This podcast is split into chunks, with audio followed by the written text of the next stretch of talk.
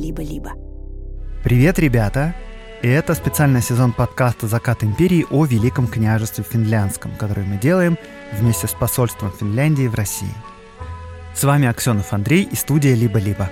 Я рассказываю поразительные истории о людях и событиях начала 20 века, о том, чего нет в учебниках истории. Революция, секс, наркотики и панк-рок в Российской империи.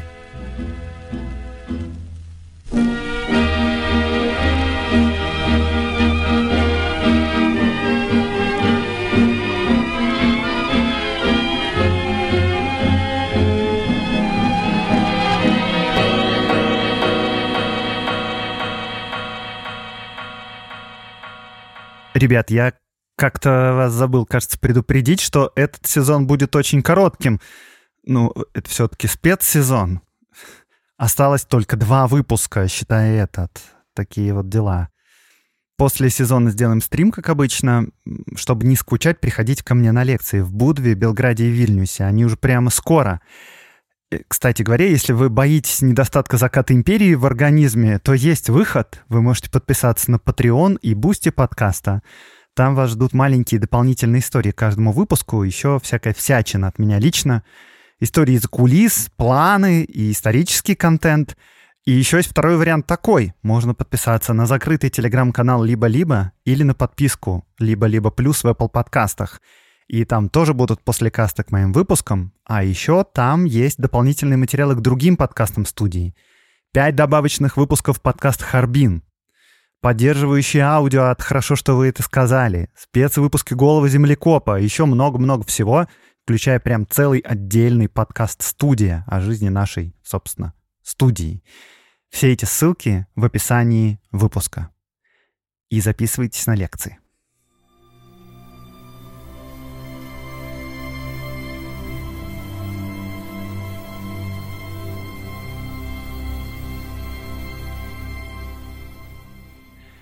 Начало декабря 1917 года. В Петрограде недавно произошел переворот, к власти пришли большевики, и пока что никому до конца не ясно, что это за люди, чего они хотят. Ну, ясно, по крайней мере, одно. Эти люди выступают за немедленное прекращение войны с Германией, а в остальном все кажется очень туманным. 3 декабря, в самом начале зимы, в Одессе – на железнодорожном вокзале в отдельный вагон заходит компания. Медсестры Красного Креста, три румынских врача, а также статный 50-летний мужчина в генеральской форме русской армии с двумя помощниками. Вся эта компания вместе собирается добраться до Петербурга. И труднее всего этот путь выглядит именно для генерала. Потому что страна стремительно погружается в хаос и анархию, а генеральские погоны в России в декабре 1917 года – это вообще самое опасное, что себе можно только представить. Император, которому генерал присягнул, давно свергнут, временное правительство не сложено, армия перестала подчиняться офицерам. В отличие от своих спутников, врачей и медсестер, он не планирует задерживаться в столице долго. Его путь лежит дальше, в Финляндию, на родину, потому что этого генерала зовут Карл Густав Маннергейм. Он еще этого не знает, но на третий день его пути Сенат Финляндии подпишет декларацию о независимости. Маннергейм едет домой, в новое государство и в полную неизвестность.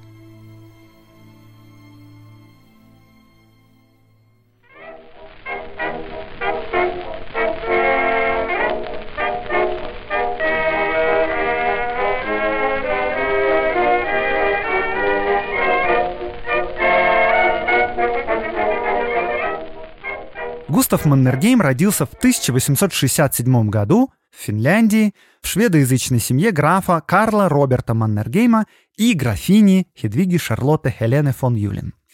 В то время шведский родной язык примерно для 15% населения княжества. Причем по сравнению с финноязычным населением, шведоязычные в основном более обеспеченные, более образованные, чаще занимают более высокие посты и в правительстве, и в церкви. А вот Карл Густав, так вообще, дворянин высшей пробы. Причем род Маннергеймов традиционно придерживался пророссийских взглядов. Ну, впрочем, это было неудивительно среди шведоязычных дворян Финляндии. Однако, когда Густаву, он предпочитал называть себя вторым именем, был 13 лет, отец разорился, бросил семью и уехал с любовницей во Францию. На следующий год умерла мать, и заботу о детях, потому что Густав был третьим сыном, взяли на себя родственники. В 15 лет Густав поступил в кадетский корпус, правда, он был исключен из него за самоволку, и после этого он решил поступить в знаменитое и престижнейшее Николаевское кавалерийское училище в Петербурге. Если помните, у меня был про него выпуск «Господа корнеты и козероги хвостатые». И вот, да, именно туда, именно в это училище он и поступил. Э, кстати говоря, для этого ему пришлось подтянуть русский язык и сдать университетские экзамены. В возрасте 23 лет он закончил училище и хотел поступить в кавалергардский полк. А это, ребята, просто максимальный флекс. У кавалергардов давние традиции, у них сложная, ужасно дорогая форма. Каски вообще на начало 20 века выглядят несколько комично даже. Нижние чины в полк набирались только блондины с серыми или голубыми глазами. И служить в гвардии офицерами могли позволить себе только очень богатые люди. А в кавалергардах было дороже всего. Выпускные экзамены Густав Маннергейм сдал с отличием, и кавалергардское полковое офицерское собрание одобрило его кандидатуру. Кстати говоря, если полковое собрание кавалергардов одобрило кандидатуру Маннергейма, то это значило, что он в Николаевском училище твердо следовал всем неформальным традициям. Иначе быть просто и не могло. Но, к сожалению, вакантных мест в кавалергардском полку не было, и ему пришлось служить первые полтора года в обычном драгунском полку на границе с Германией, а потом уже перевестись в кавалергардский. Я уже как-то рассказывал, что вообще это значит — служить в гвардейском полку. Это очень-очень много неформальных традиций. Ну, там, например, нельзя было заказывать шампанское в ресторане бокалами — Нужно было брать только бутылки, даже если ты собираешься просто освежиться после плотного обеда. Ну и много-много-много всего прочего. Там, в театре нельзя было сидеть дальше пятого ряда, только в портере. Понятно, что на поддержание достойного уровня уходило уйма денег. А денег у Маннергейма, кстати говоря, не очень-то и много. И проблемы с деньгами Маннергейм решает удачной женитьбой. Его избранница, Анастасия Николаевна Арапова, из знатного рода и с очень хорошим приданным. Через год рождается дочь Анастасия. На следующий год при родах умирает новорожденный сын, а спустя еще год рождается вторая дочь, Софья. С деньгами жены Маннергейм стал чувствовать себя свободнее и даже заводит себе очень дорогое хобби — скаковых лошадей. И вообще, любовь к лошадям Маннергейм пронесет через всю свою жизнь. Вот, например, что он писал в конце жизни, уже после Второй мировой войны в воспоминаниях. Все вещи, имеющие отношение к кавалерии, выбор лошади, объездка, скачки, по сей день остаются для меня самыми приятными развлечениями. Ну и да, лошади молодого офицера прекрасные, участвуют в соревнованиях, берут призы, и сам он тоже участвует в скачках. Когда его увлечение заметили, то предложили ему пост помощника придворной конюшенной части. Причем в должности офицера кавалергардского полка его тоже оставили. И задачей Маннергейма была подбор и покупка лучших лошадей для императорского двора. А еще, помимо лошадей, Маннергейм стал большим ценителем кулинарного искусства. Больше того, он сам всю жизнь будет разрабатывать рецепты, и по ним будет издано несколько поваренных книг. Считается даже, что будущий маршал обогатил кухню Финляндии — там много всяких примеров. В частности, рецепт горячего финского фаршмака приписывают именно ему. Во многих ресторанах вы можете попробовать блюдо а-ля Маннергейм. Так вот, они так названы не из простого уважения к великому человеку, а буквально, потому что сделаны по его рецептам, ну или близко к его рецептам. Ну, в общем, Карл Густав Маннергейм в свои 30 лет богатый, Успешный дворянин, элита элит империи, приближенный императора. Просто топ.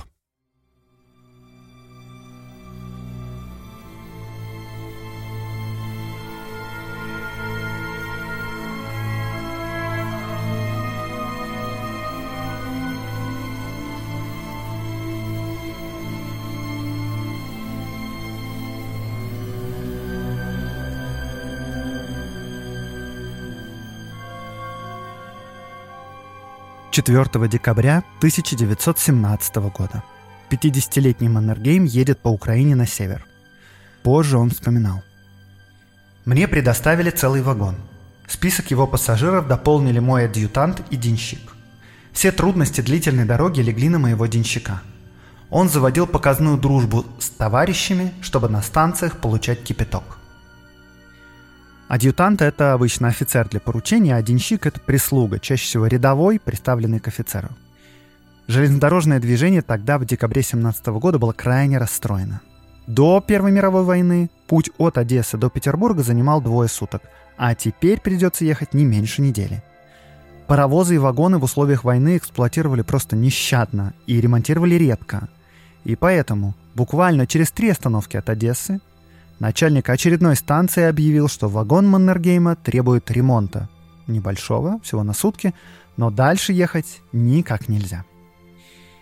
Тут еще дело, кажется, было в том, что, по-видимому, железнодорожники в декабре 1917 года были совсем не рады тому, что какой-то там генерал, голубая кровь, куда-то там едет, занимает целый вагон. Было понятно, что на маленькой станции другой отдельный вагон найти не удастся. Но Маннергейм был готов к долгому пути, припасов было достаточно у них, и поэтому он просто согласился отцепить свой вагон от поезда, но покидать его отказался. И вся компания осталась вместе, за сутки вагон починили, и все отправились дальше со следующим поездом. Буквально на другой день очередной начальник станции опять отказался пропускать дальше вагон Маннергейма. Нужен ремонт. На слова о том, что вагон починили буквально вчера, он не реагировал и больше того, говорил, что ремонт потребует нескольких дней. Выяснилось, правда, что тут же на станции, на запасных путях, стоит несколько вагонов, и их заняли солдаты. Начальник станции не мог их выгнать, солдаты просто там жили, офицеров у них тоже не было. Тогда Маннергейм отправил к солдатам денщика, и тот, как пишет воспоминание генерал, за соответствующее вознаграждение уговорил их поменяться вагонами. Солдаты переехали в неисправный вагон генерала, генерал со своими спутниками в солдатский, и таким образом Маннергейм отправился дальше в Петербург.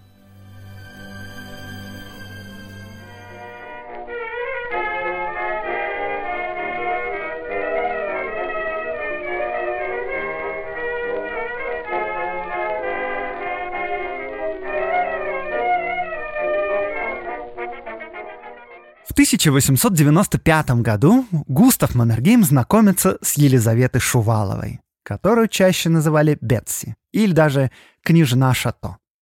Маннергейму 28 лет, а Бетси Шуваловой 40. Муж ее умер пару лет назад, оставил громадное состояние, и после его смерти Бетси, кажется, решила нагнать все, чего была лишена в замужестве. Она декорировала свой дом по моде времен Людовика XVI. Каждое воскресенье собирал у себя салон, и это был один из самых известных великосветских салонов. Вот одна из характеристик Бетси. Очаровательная женщина, неистощимая на выдумки. Она как-то придумала, например, бал цветных париков. Все участницы должны были явиться в разноцветных париках самых радикальных оттенков. Вот что пишет исследовательница Юлия Плотникова. Хозяйка дома была в белом с золотом платье и зеленом, перевитым жемчугом парике.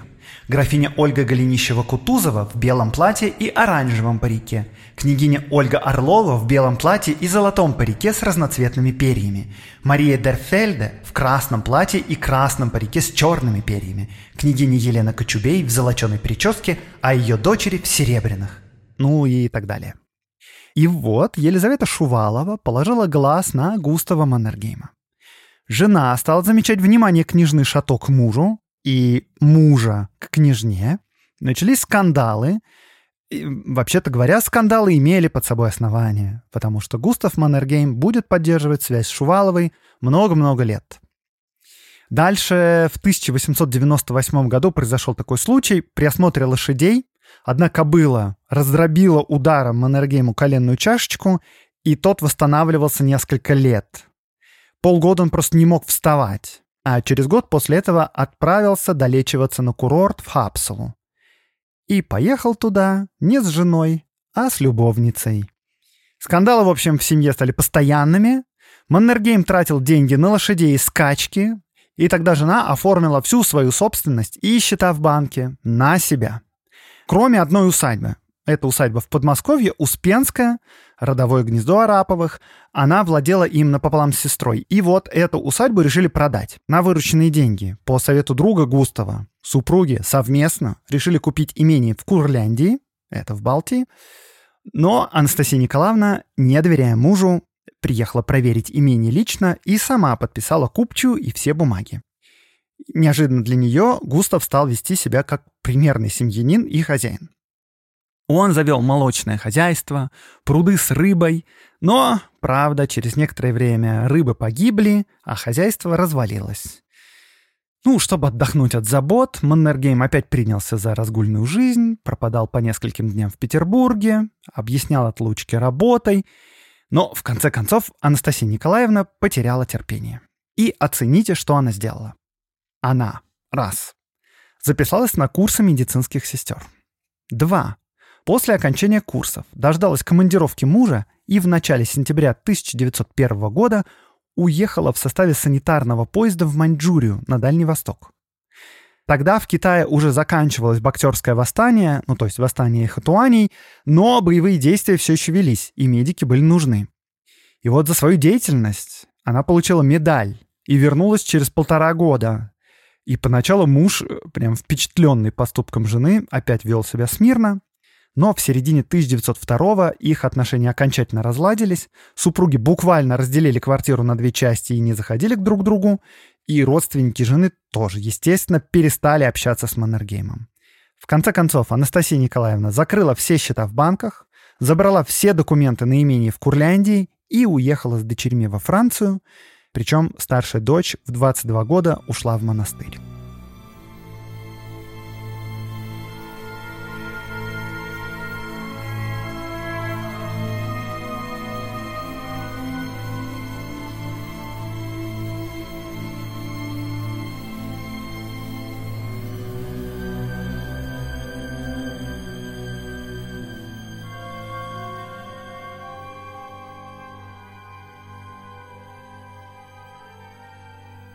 Декабрь 1917 года.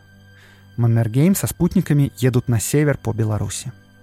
За несколько дней до них в Могилев в ставку верховного главнокомандующего прибыл новый главнокомандующий армией большевик Николай Крыленко.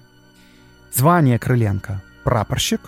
Это, кажется, вообще первый случай в истории, когда прапорщик должен сменить на посту главнокомандующего армии генерала – и Крыленко генерал Духонина не просто сменил, а еще и арестовал и посадил под охрану в вагон своего поезда. Среди солдат там пошли разговоры, что Духонин захотят спасти офицера ставки или что он сам сбежит. И тогда они ворвались в вагон и, несмотря на протесты Крыленко, вытащили генерала на перрон и убили прямо там, на вокзале. Маннергейм писал в воспоминаниях так. На вокзале города Могилева, где располагалась ставка Верховного Главнокомандующего, царила странная атмосфера. На платформе стояла небольшая группа охваченных ужасом людей, а в середине было большое кровавое пятно. Я узнал, что застрелен временно исполняющий обязанности Верховного Главнокомандующего генерал-лейтенант Духонин. Он без охраны прибыл на вокзал для подписания соглашения с только что назначенным большевистским главнокомандующим, бывшим кандидатом в офицеры Крыленко – тот самый момент, когда они встретились на платформе, из поезда Крыленко выскочили солдаты и быстро расправились с Духониным.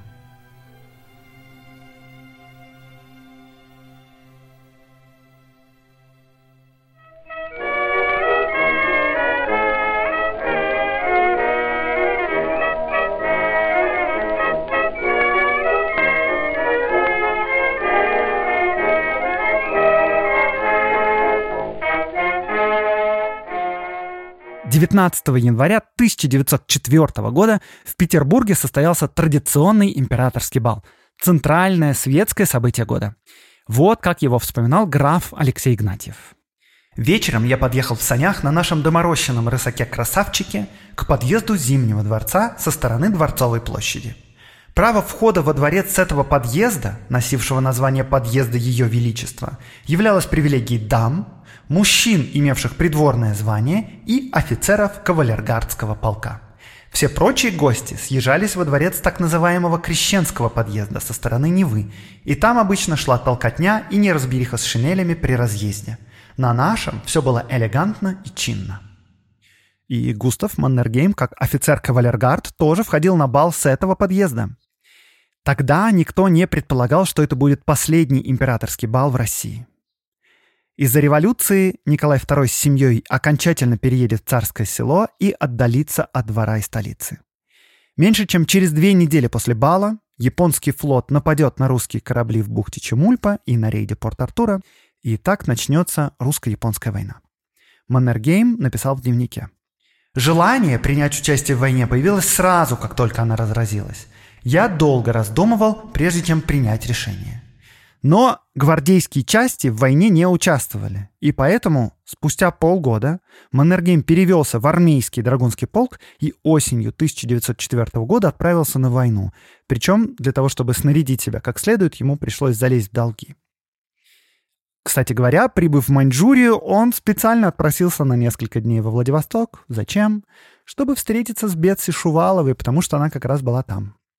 На войне Маннергейм проявил себя отлично, в тылу не сидел, больше того, командовал двумя эскадронами в набеге на Инкоу, и это довольно-таки знаменитая операция, когда около 7 тысяч кавалеристов провели глубокий рейд по тылам противника. Там за 8 дней они преодолели около 300 километров, ну, откровенно говоря, результаты набега оказались скромными. Но, кстати говоря, э, знаете песню «Там вдали за рекой загорались огни» про гражданскую войну? Там, где боец честно погиб за рабочих, а общий рассказ идет о том, что сотни юных бойцов из буденовских войск на разведку в поля собирались. Э, немного странно, конечно, звучит, что на разведку собирается сотня бойцов. Так вот, по некоторым сведениям, это на самом деле переделка песни, и ее изначально сочинили именно про набег на Инкоу. И вроде бы изначально она звучала так. За рекой Ляохе загорались огни, Грозно пушки в ночи грохотали, Сотни храбрых орлов из казачьих полков на инкоу в набег поскакали. Маннергейм во время войны получил чин полковника. из интересного. Он еще одно время командовал отрядом хунхузов.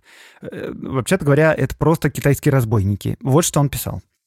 Мой отряд собран на скорую руку из отбросов. В нем нет ни порядка, ни единства. Хунхузами очень трудно командовать, хотя их и нельзя упрекнуть в недостаточной храбрости. Им удалось вырваться из окружения, куда нас загнала японская кавалерия. Штаб армии был очень удовлетворен нашей работой, нам удалось закартографировать около 400 верст и дать сведения о японских позициях на всей территории нашей деятельности. И это была последняя операция, в которой он участвовал.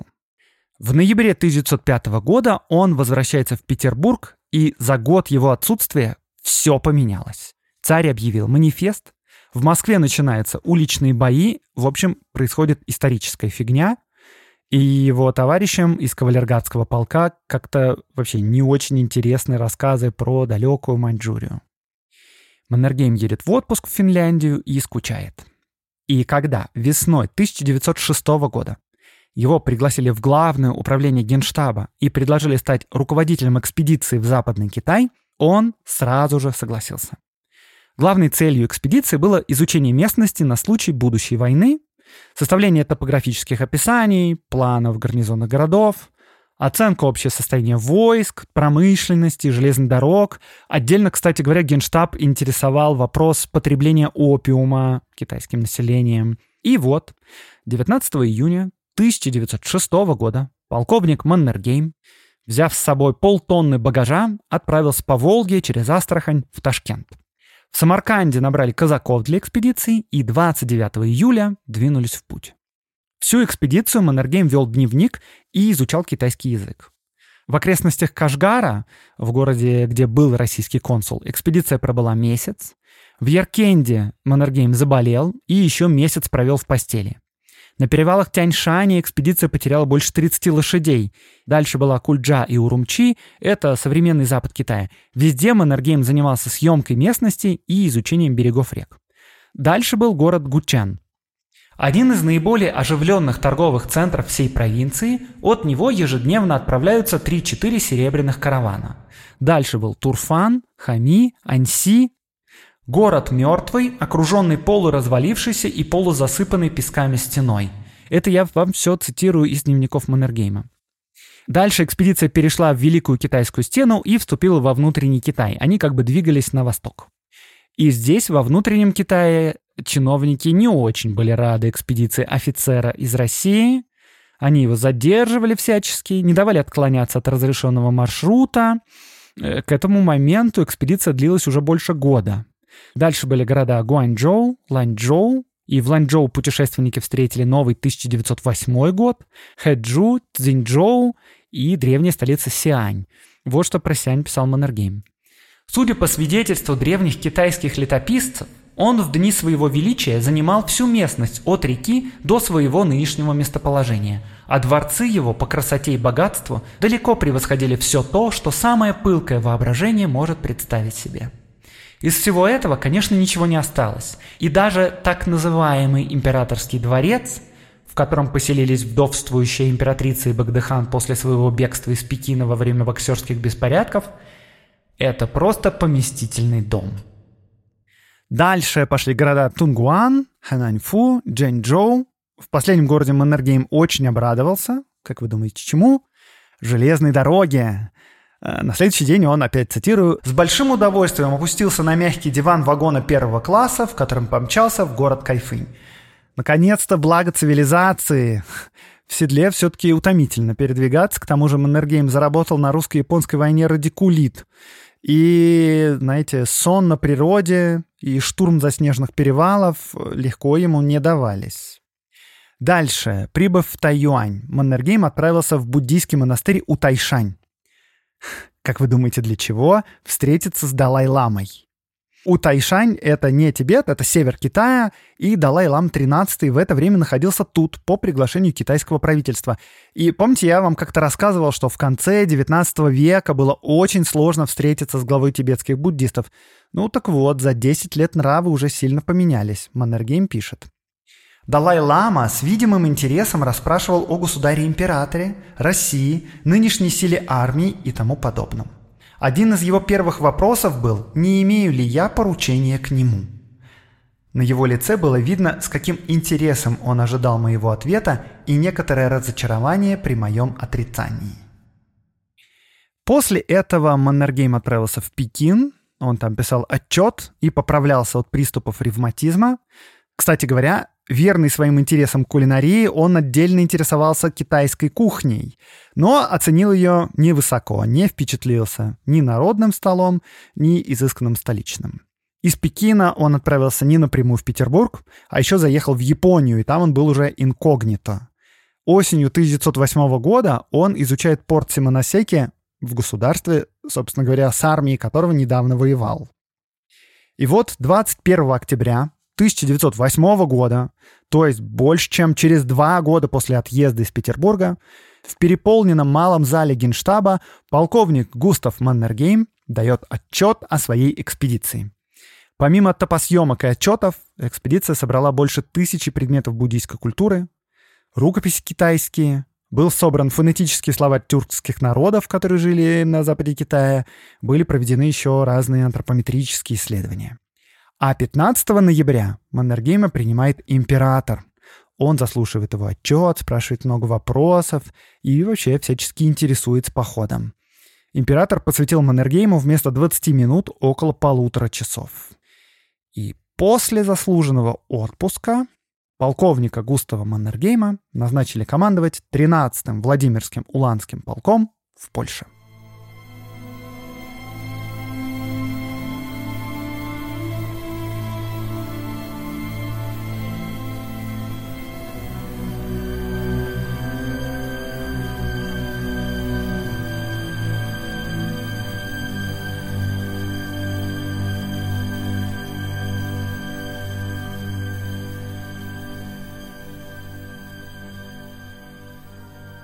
Декабрь 1917 года.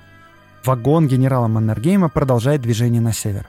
Понятно, что его постоянно перецепляли от одного состава к другому. Ни одного прямого поезда от Одессы до Петербурга тогда не существовало. Так вот, на очередной станции местные железнодорожники отказались перецеплять вагон. Да, опять объявили его сломанным. Маннергейм требовал, чтобы им дали возможность продолжить путь, но тут поднялся шум, и в вагон ворвалась толпа солдат, которые, очевидно, хотели устроить самосуд над генералом. Но Маннергейм и бровью не повел, он не стал ни спорить, ни сопротивляться, наоборот, приказал всем своим спутникам спокойно покинуть вагон. Однако адъютант Маннергейма, Финн Мартин Франк, выхватил шашку из ножен и стал орать на солдат, чтобы они убирались. И в то же самое мгновение вагон дернулся, потому что локомотив начал движение, и тогда солдаты просто спрыгнули с него, чтобы не уехать вместе с поездом.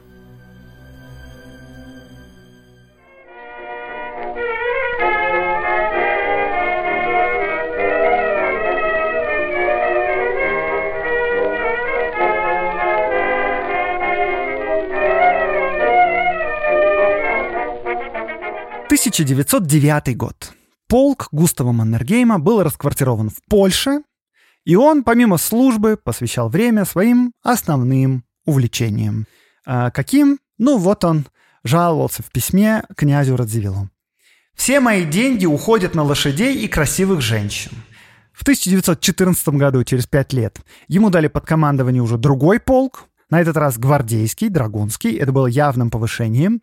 Летом 1914 года полковник Маннергейм лечился в Германии от застарелого ревматизма и вернулся в Варшаву в конце июля. Командующий полком с опытом русско-японской войны летом 1914 года был очень кстати. Маннергейм успел вернуться прямо к началу Первой мировой. В самом начале войны за бой при Краснике Маннергейм был награжден золотым георгиевским оружием, одним из первых на этой войне. Полковник Маннергейм отлично проявлял себя на всем протяжении боевых действий. Подчиненные солдаты его любили. Высшие офицеры считали, что он осторожничает и слишком бережет силы. А вот, например, одна из любовниц из Варшавы, графиня Любомирская, что, наоборот, Маннергейм не чувствителен к потерям, и что именно из-за его приказов погиб всеобщий светский любимец в Варшаве, некий штаб-ротмистр Бибиков. В январе 1917 года Маннергейм получает очередной отпуск и отправляется домой в Финляндию. А на обратном пути он оказывается в Петербурге как раз в разгар февральской революции. Ему даже пришлось прятаться от толпы. Ну, полковничьи погоны — это не шутка. Он едет назад на фронт. И по дороге в Москве узнает об отречении императора. Приехав в часть, он видит, что революция добралась и до его подчиненных. Однако вот его подразделения по сравнению с соседскими дольше сохраняли дисциплину. 20 марта он получил очередной чин – генерал-лейтенанта, уже от Временного правительства. Но вот к лету стало понятно, что армии, как организованные структуры, способные воевать, просто уже не существует.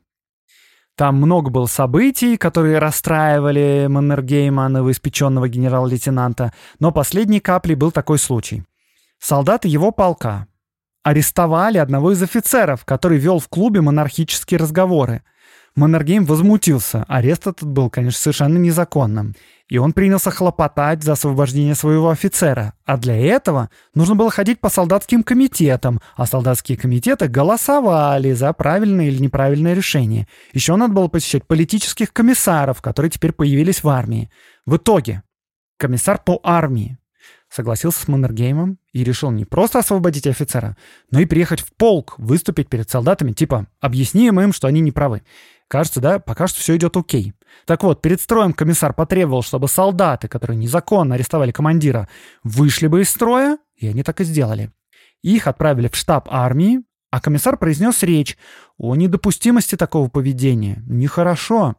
И сказал, что после отбытия непродолжительного наказания солдаты вернутся назад в полк. Все в порядке. Маннергейм был больше, чем неприятно удивлен. Типа, солдаты незаконно арестовавшие офицера своего, просто посидят несколько дней на гауптвахте и вернутся потом назад.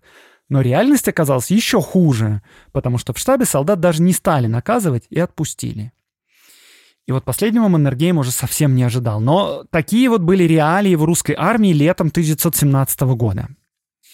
Маннергейм начал думать, что ему делать, и довольно удачно вскоре после этого повредил ногу при падении с лошади. Естественно, не нарочно, но он догадался, что это достаточный повод для того, чтобы отбыть из армии. Он попросился на лечение в Одессу. И переворот большевиков он встретил уже там.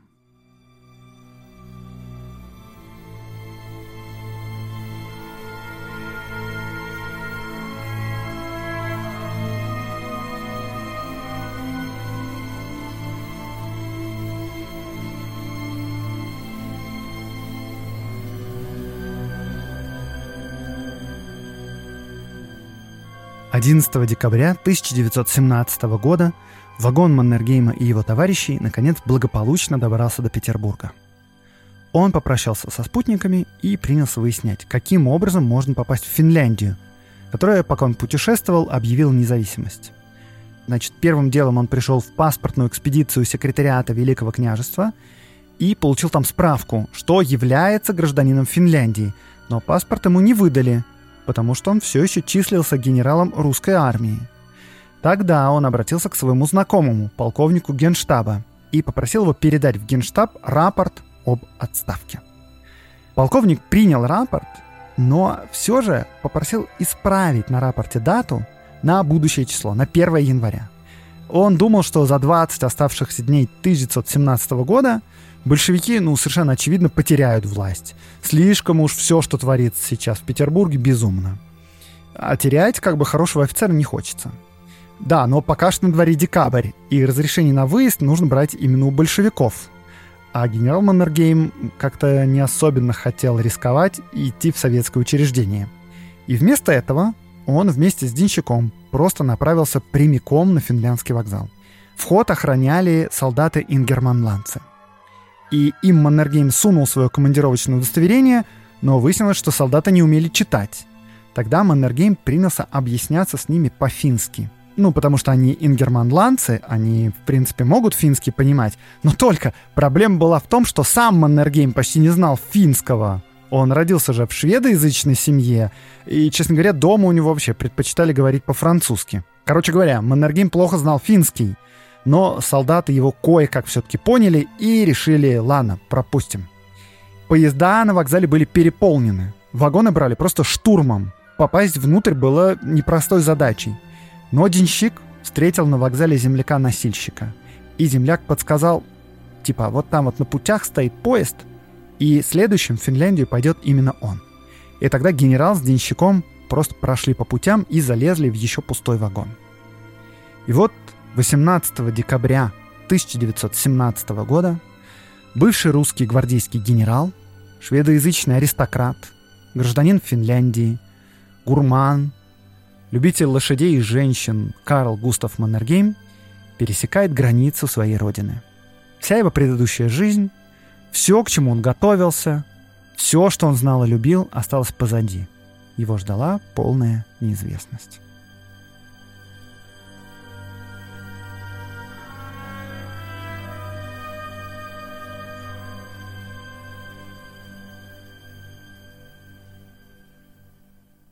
Рубрика «Чтобы послушать». Послушайте, ребята, подкаст «Черный лебедь». Это документальный подкаст о громких исторических трагедиях, которые никто не мог предугадать. Первый сезон, который идет прямо сейчас, рассказывает о геноциде в Руанде и о радио «Тысячи холмов». Это довольно жуткая и захватывающая история. Политолог и исследователь пропаганды Александр Файп, используя множество документальных свидетельств, рассказывает эту историю — чтобы мы все попытались понять, как это вообще стало возможным и почему мировое сообщество фактически проморгало эту трагедию. Слушайте подкаст «Черный лебедь», ссылка в описании этого выпуска.